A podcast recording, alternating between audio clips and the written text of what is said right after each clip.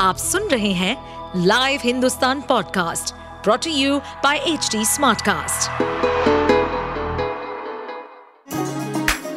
चलिए आपको ले चले बिहार राज्य की गहराइयों में, सुनेंगे बिना पक्षपात के खबरें देने वाले बिहार की खबरें पॉडकास्ट को इस पॉडकास्ट में निष्पक्ष चर्चा होगी राजनीति के महत्वपूर्ण घटनाक्रम क्राइम की चौंकाने वाली कहानियाँ, मनोरंजन के नए रंग सांसदों द्वारा किए गए दल बदल जैसे कई महत्वपूर्ण विषयों पर।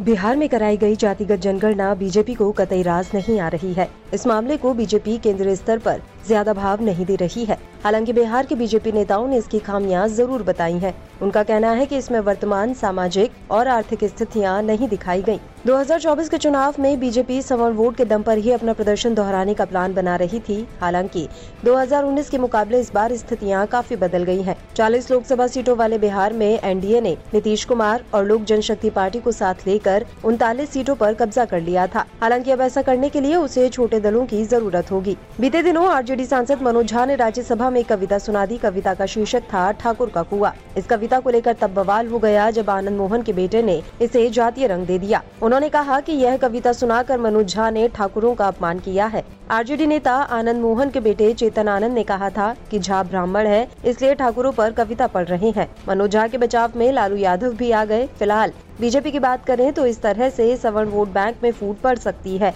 अब अगर बीजेपी को फ़ायदा लेना है और ब्राह्मण, ठाकुर दोनों का साथ बनाए रखना होगा।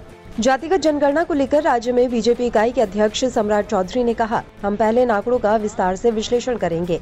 इसके बाद ही नीति को लेकर कोई बात कही जा सकती है। सूत्रों का कहना है कि इस मामले को लेकर राज्य के नेता केंद्रीय नेतृत्व के संपर्क में है। उसे उम्मीद है कि केंद्र की तरफ़ से ही रोहिणा कमीशन की सिफारिश पर कुछ एक्शन लिया जा सकता है, जिसमें जातिगत संख्या के आधार पर केंद्र की नौकरियों में ओबीसी और ईबीसी का कोटा निर्धारित करने की बात कही गई थी।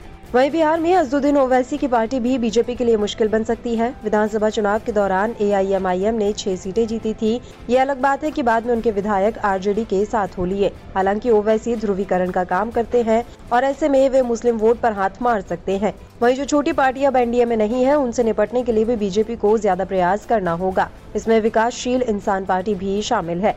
जनगणना के आधार पर बिहार में मल्लाह का प्रतिशत तीन दशमलव तीन है। ऐसे में सहनी की पार्टी इस वोट बैंक पर हाथ साफ़ करने की कोशिश करेगी। तो कुल मिलाकर अब बीजेपी को अपने सहयोगी दलों के साथ अच्छी केमिस्ट्री के लिए रणनीति तैयार करनी होगी। वहीं बात करें अनुसूचित जाति की, कुछ महादलित जातियों की तो इन पर बीएसपी की भी पकड़ मज़बूत हो सकती है। उनको बिहार में पाँच दशमलव तीन फ़ीसदी आबादी का सपोर्ट मिल सकता है। उधर राजनीतिक पंडितों का कहना है कि जातिगत जनगणना करवा कर आरजेडी और जेडीयू ने बड़ा गेम खेल दिया है। राज्य में हिंदू मुस्लिम की राजनीति को भी बड़ा झटका लग सकता है। बीजेपी की पकड़ ओबीसी वोटों पर मज़बूत नहीं है। ऐसे में बीजेपी के लिए नई चुनौती खड़ी हो गई है। अगर विपक्ष जातिगत जनगणना को ही मुद्दा बना लेता है तो लोकसभा चुनाव में बीजेपी को नुकसान हो सकता है।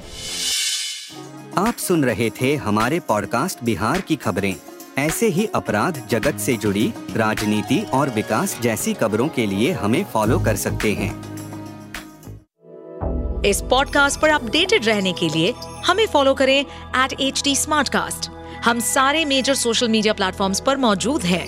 और ऐसे पॉडकास्ट सुनने के लिए log on to W W W dot H D smartcast dot com